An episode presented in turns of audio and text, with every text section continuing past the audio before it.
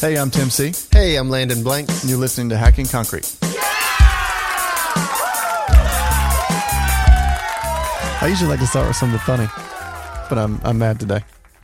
Yeah, Landon brought me lunch from. uh Do we name names? We name names here. Chick Fil A. Yeah, Landon brought me lunch from Chick Fil A. So I'm sitting here enjoying this tepid tea as we uh, do this because they they didn't put any ice in it. Zero ice. None. Nope. But you have a little. What is your understanding behind this? Like, why would they have done that? Well, it's a pet peeve of mine. Uh, I, com- I know you know that I complain about it all the time. and my problem is that it, it's the light ice people. The They- light ice people. The light ice people. If you are ever in line at a fast food restaurant, you'll notice a certain number of people. They they do their order. I'll have a number eight. They actually say have bad. First of all, they say, "Let me get a number eight. I hate that. Let me get a number eight. and then they say, "And I would like a large Coke with light ice." With light ice. Light ice, yes, because they don't care about the quality or the experience. They just want quantity. Right. They want four more ounces of Coke. They do. So what that has done is created an epidemic across the country. It has. So now the light ice people are causing the the the workers to load every drink with light ice because they're tired of people complaining. So people like us that prefer ice, I want a good experience. I want to enjoy an, an ice cold, refreshing beverage right now. And instead, I'm enjoying, well, I'm not enjoying, I'm consuming a tepid sweet tea. Tepid sweet tea. So uh, a, f- a little bit of the public just sent an epidemic across the country, It is. Yep. and now we have to deal with it. Light ice. You know, it could be this. It could be that yesterday, where we are, it was 30 degrees, 20 mile an hour winds. So maybe your boy behind the counter just said, you know what? I'm going to do him a favor. yeah. No ice. Yeah. No way he wants ice on this day. Maybe. Perhaps that could be the case. But I know that not to be the case because it happens in the summertime too. you know, because half a gallon of drink is not enough. That's right. If you put four ounces of ice in there, man, 60 ounces? What waters the sugar down? Yeah, yeah, yeah. Water's the. yeah, I already have to get half and half tea because they've overdone it with the sugar. That's right. That's right. I have to get half sweet, half unsweet tea.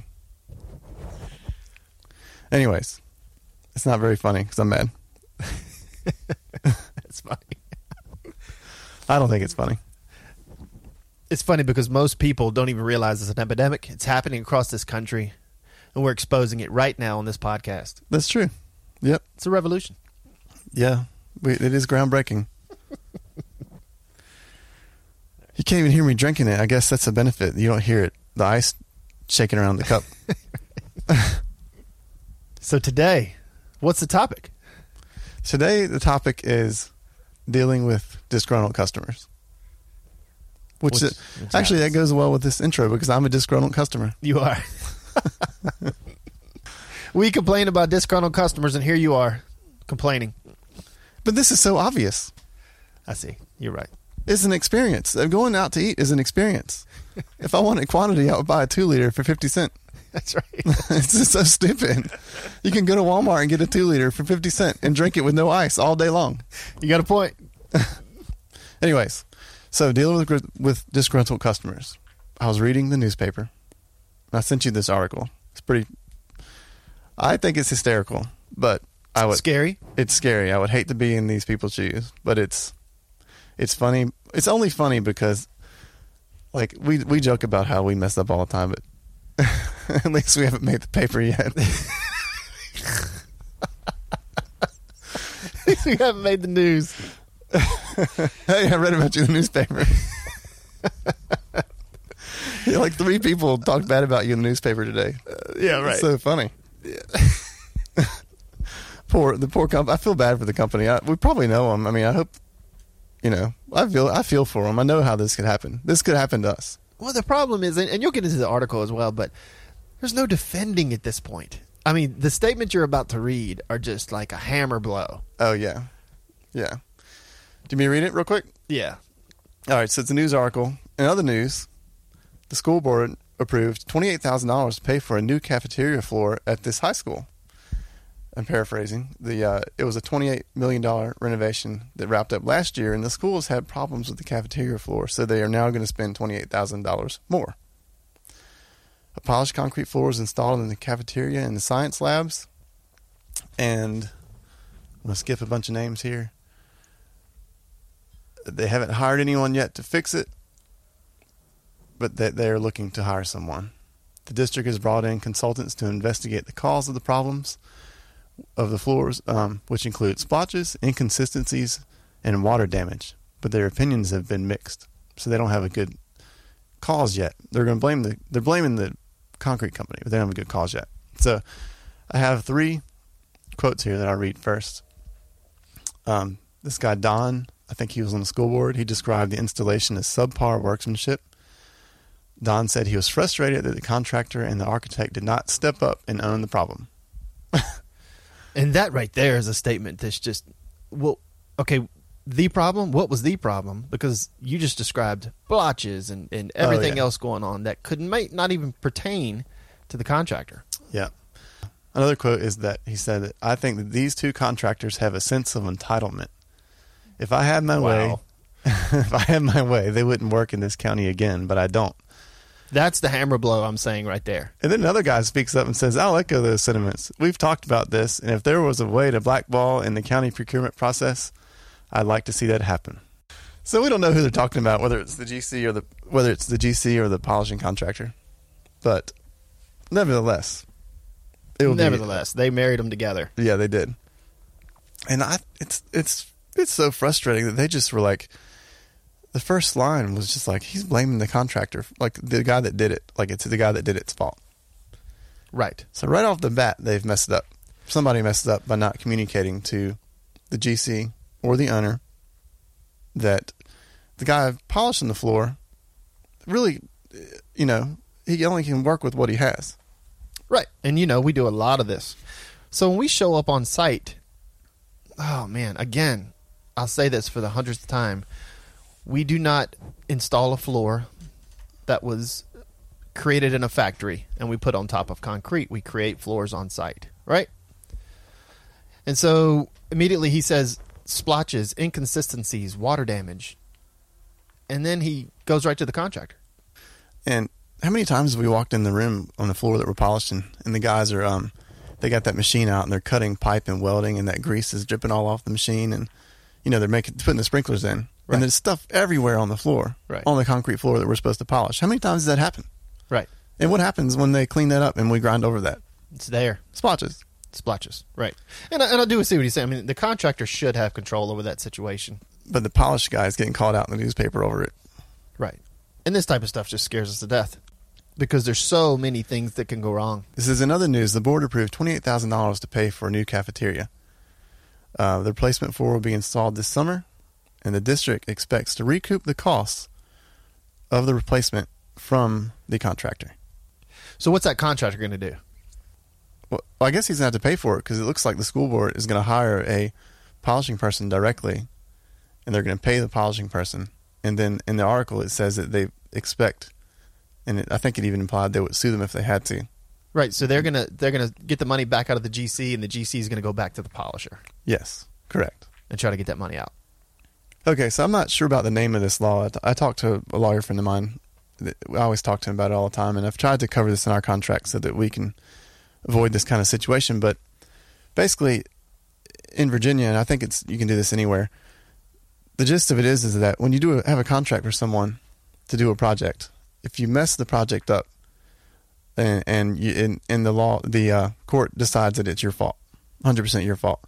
Not only are you liable to give the money back but you also had to pay the difference between what it costs to fix it and what your contract was. So let's say this guy did this job for twenty thousand dollars. If they pay somebody new to fix it for twenty eight, then my understanding is that the contractor's got to give back the twenty from his original contract if he's found to be at fault, plus pay the eight, the difference between the two, to to fix the floor to the way it was supposed to be in the first place. So not only are these guys liable for what they got paid, but they're liable for the difference between what they got paid and what it's going to cost to fix it. Which in this case, it probably is not that much money, but It could be a lot on a big job. It could be a huge deal. Well, it could be, and and and also, you know, I would imagine they went through the procedures to try to get the original company to come and try to, you know, fix the situation. But what if they didn't and they just moved forward? Well, and, and you know, you bring this up because of what we kind of described earlier is about everything that can go wrong on a job. It can happen, and there's things that are just out of your control. So, what are some things you've seen when you show up on a job that that you see on the floor that we've kind of just maybe ignored from time, time sometimes, and sometimes we pointed out? But what have you seen that? Well, for one brand new building, we were in the pre-con meeting, and the pre-con meeting is a, is pre-construction meeting where all the major trades meet and discuss how we're going to handle the situation of the project. So we were in there, you and I were in there. We were we were talking to the concrete contractor. We were telling him what needed to be, how the floor needed to be done, and he essentially, as we are talking, basically, listen, boys. I've been doing this for 40 years. I know what I'm doing. Yeah, And kind of shut us down. yeah, he did. And full disclosure, uh, this is not anybody that I don't know how I want to. Oh, it's not anybody in town. Yeah, it's, it's not not. anybody It's not a local Lynchburg. guy that came from several states away. Yeah, And we were like, you know, we kind of trusted him at that point. Like, you know, he kind of beat us down. Well, he was bold. It was a it was a meeting. It was one of those meetings. Everybody's wearing a suit, and, Right. here, and here we are sitting there, and and this other guy down at the end of the thing at the table, he wasn't wearing a suit, but you know, somebody who stands up and is that bold in front of that many people, yeah, you kind of give him the benefit of the doubt. yeah. Well, hey, you've been doing it this long? Fine. Yeah, Needless to say, we got on site, and several months later, it's time for us to start polishing. We start to see issues right away, and this is the thing, and this is what this guy thought. He thought they're polishing these floors; they're just going to grind it off anyway. yeah, Well, people have this conception of of polishing is that we take a half inch off the concrete. You know, that's not the case. no, no, not at all. We polished what's there, and what what we started to discover immediately were size seven footprint or nine nine footprint throughout the entire slab, Yeah, which added a tremendous workload to us, and that came back on us in a way of you know what are you guys doing? yeah. I thought it was interesting that where they they obviously covered the floor after they poured it, and then when they threw plastic down, they threw twenty foot long pieces of rebar on top of the plastic, and you could see the shapes of the rebar throughout Right. the whole floor where it had dented the floor through the plastic. Right. That's a big change from I know what I'm doing to that. I mean, it was terrible. hmm And the customer, luckily, the customer understood the situation and we got through the project. But what needs to happen, and we did, we documented it, we, we spoke with everyone, but we you have to, when that stuff happens, just stop and say, this is what's going on. We can't continue. We need the work. We want the job, Yeah. but what do you want to do at this point? And I think that we should have probably, we need to start trying to catch this stuff earlier because I think we're already grinding at that point. We really need to walk the whole job earlier and see that ahead of time because sometimes you're pot committed. You know, you've worked on it for a week or so and then all of a sudden you're saying, hey, look, this is not looking like it's going to work out. Mm-hmm. I think that if you do it that way, it's probably on us. It's probably ours once we take it on. Fortunately, that those people, were, you know, they totally understood what was happening. But I mean, what do you think? Do you think that? Well, the problem is, is it's just like you said on a large product. When I think this one was thirty thousand feet, you've got multiple crews on site, multiple machines. All of a sudden, you're several thousand feet in quickly, and sometimes this stuff doesn't get discovered until you start taking cream off. Well, it's all covered anyways. Yeah. Like, you don't even see it until you're until you're going. I'm not sure how we would catch it ahead of time unless we showed up the day after they poured it. Right. But the thing to do is, if, when it happens, if stop. And if we have to take a loss, we have to take a loss. But it's better than this situation where we get pounded in the newspapers over something that was just like. I, and I, I, I realized fully what this this uh, polisher was doing. He he just he was just doing his job. That's You right. know? He just, I, I, I think that's what he did too. He probably told the um, foreman on the job site, "Hey, there are these issues, and there's nothing I can do about it Right. because Right. you can't get a. I mean, what are you going to do? You can't get out footprints unless you grind down a half inch. Yeah. Mm. Full ag. Yeah. Which then all of a sudden, that's a whole new ball game. I'm not sure how you get out that grease that people use when they're welding or when they're cutting pipe. And so that's something for you guys to know that if you're ever building a house and you want it, you're getting it polished or you're on a project, make sure the lifts have diapers on them. Make sure everything is covered and controlled. Make sure when the when the slab is poured that you don't set something on that slab where there's a stack of two by fours and that slab is curing, and all of a sudden two months later you pull those two by fours off and there's a ghost in the concrete of that pile of wood. It happens. We've seen it all over. moving on, you know, we actually we've been in this situation before where we were the contractor that got called in after somebody else, and um, we went through a series of meetings, and it was a, it would would have been the biggest job we'd ever taken had we had we taken it, and the uh, the original polishing guy had only done one room, so he wasn't really he wasn't really in in too deep yet, you know, at that point. And Well, a little backlog on that one. We had bid the job out, and we knew that it was a government job. But when you're talking 100,000 plus square foot, you know, we put a good number on it. It was a low number. Well, we got beat out by a guy in New Jersey, I believe, somewhere up north. yeah, Doesn't matter. But I thought at that point when we got we got beat that much, it was a major national company. It didn't end up being a major national company. It was a small guy from several states away. I don't know how he got connected to this. Anyway, he did two classrooms, and he finished the classrooms, but he didn't edge them. and he goes to them and says, "They said, oh well, you know, we like what you're doing here, but uh, you didn't edge the rooms." And he was like, "Oh, it's not in the contract." it's not included. not included. so that's how we got beat there. So, what happened in that first room? What were they seeing though? Some of the issues they didn't like once he did it. Aside from the edges, though, it was more than just that. Yeah, more than, They more than just that. They could have worked that out. They could have worked that out. The thing was is that again, the builder struggled through the process of controlling the environments of other subs. This sub, the masons, when they were putting block on the floor, they're carrying block The interior walls were cinder block, the whole place. interior walls. So when they're carrying block, they're they're just kind of throwing the block on the floor. Uh, some stuff falls, chips out the concrete. There was no protection at all. So basically, there was indentions throughout the entire slab in every room. It was forklifts carrying this stuff back and forth across the what was what was essentially the finished floor. Right, chips, chips taken out. Yeah. So uh, once we, you know, once we got called in, I mean, I guess that guy, the original contractor, just said that I'm not, I'm not fixing all these patches. Is that what it was? That's what he said. He, he, he said, "What? No, no." He said, "I don't know how to handle the situation." Oh, okay, that's right. So we started researching.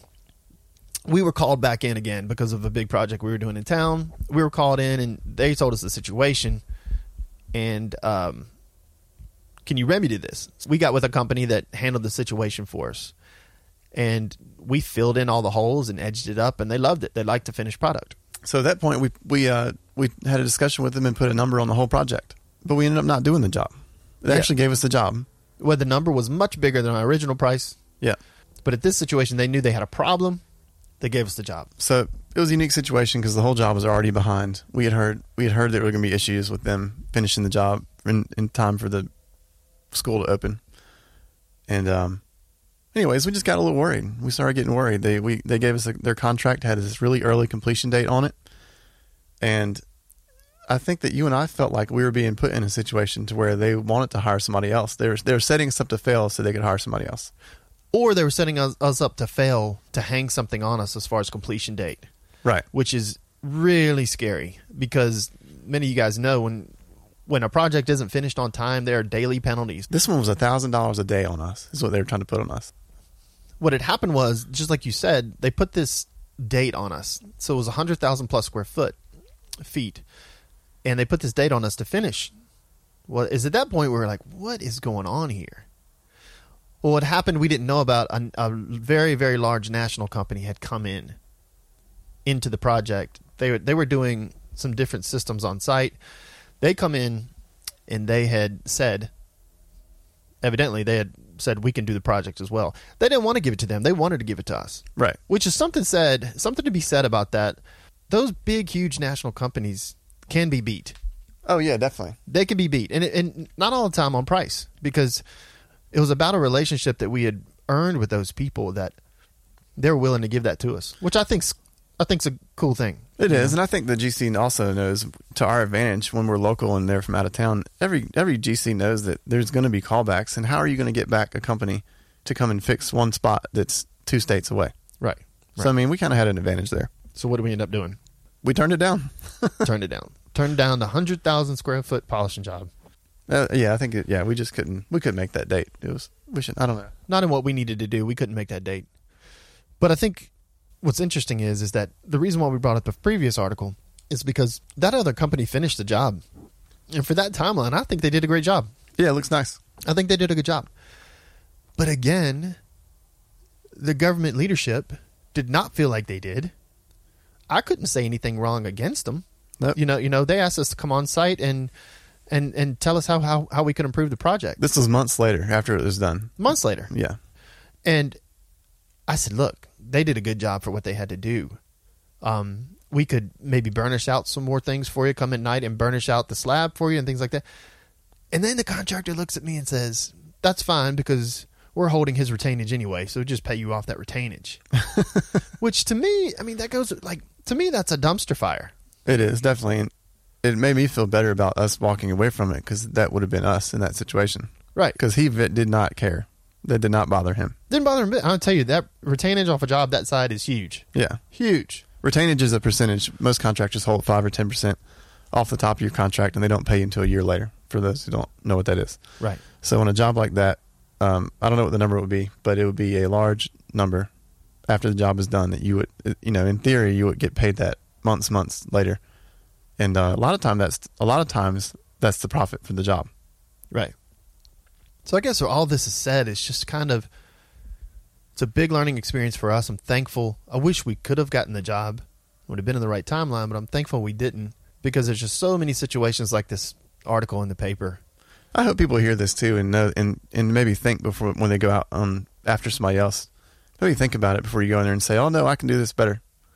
You know, even if even if we could do it better, Exactly. what they did was, you know, I think the term is acceptable to trade standards, and what they did definitely was. Yes. But it would have been very easy for us to go in there and say, "Oh no, this is terrible," Yeah. you Right. know, because That's why we need to look out for each other in those situations. they had that retainage money to play with, and they would have given all of that away to us, and they wouldn't have cared. Right. If, if we would have said that, uh, you know, put a number on it, big number on it, we could have done that. And um, we don't do that to other people, and I I hope that people hearing this will think twice before they do it to someone too. Because we don't know the situation. We just don't know. It's a hard business to be in. and I feel bad for that that newspaper article. The GC, they're just doing everything they've normally done on site. Maybe that was their first huge polish job. They didn't realize what all comes in, and that's that's, the problem with our industry as well. Is that not enough communication has happened with those types of floors. I tend to overdo the communicating thing with the um, things that could go wrong. Yeah, sometimes I'm, I'm listening to you over here. I'm like, what are you gonna tell? I mean, what else? How many bad things are you gonna tell this Yeah. customer before you go do the job? Sometimes I feel like I'm saying to the customer, "Please don't hire me. Don't Please." hire me. Whatever you do, don't do this because this is everything that can go wrong. Yeah. And so, you know, just to finish it up, I feel like we it is our responsibility as contractors to over communicate. We need to let everyone know what's going on. What are the pitfalls? What are the upsides? Because concrete's hard.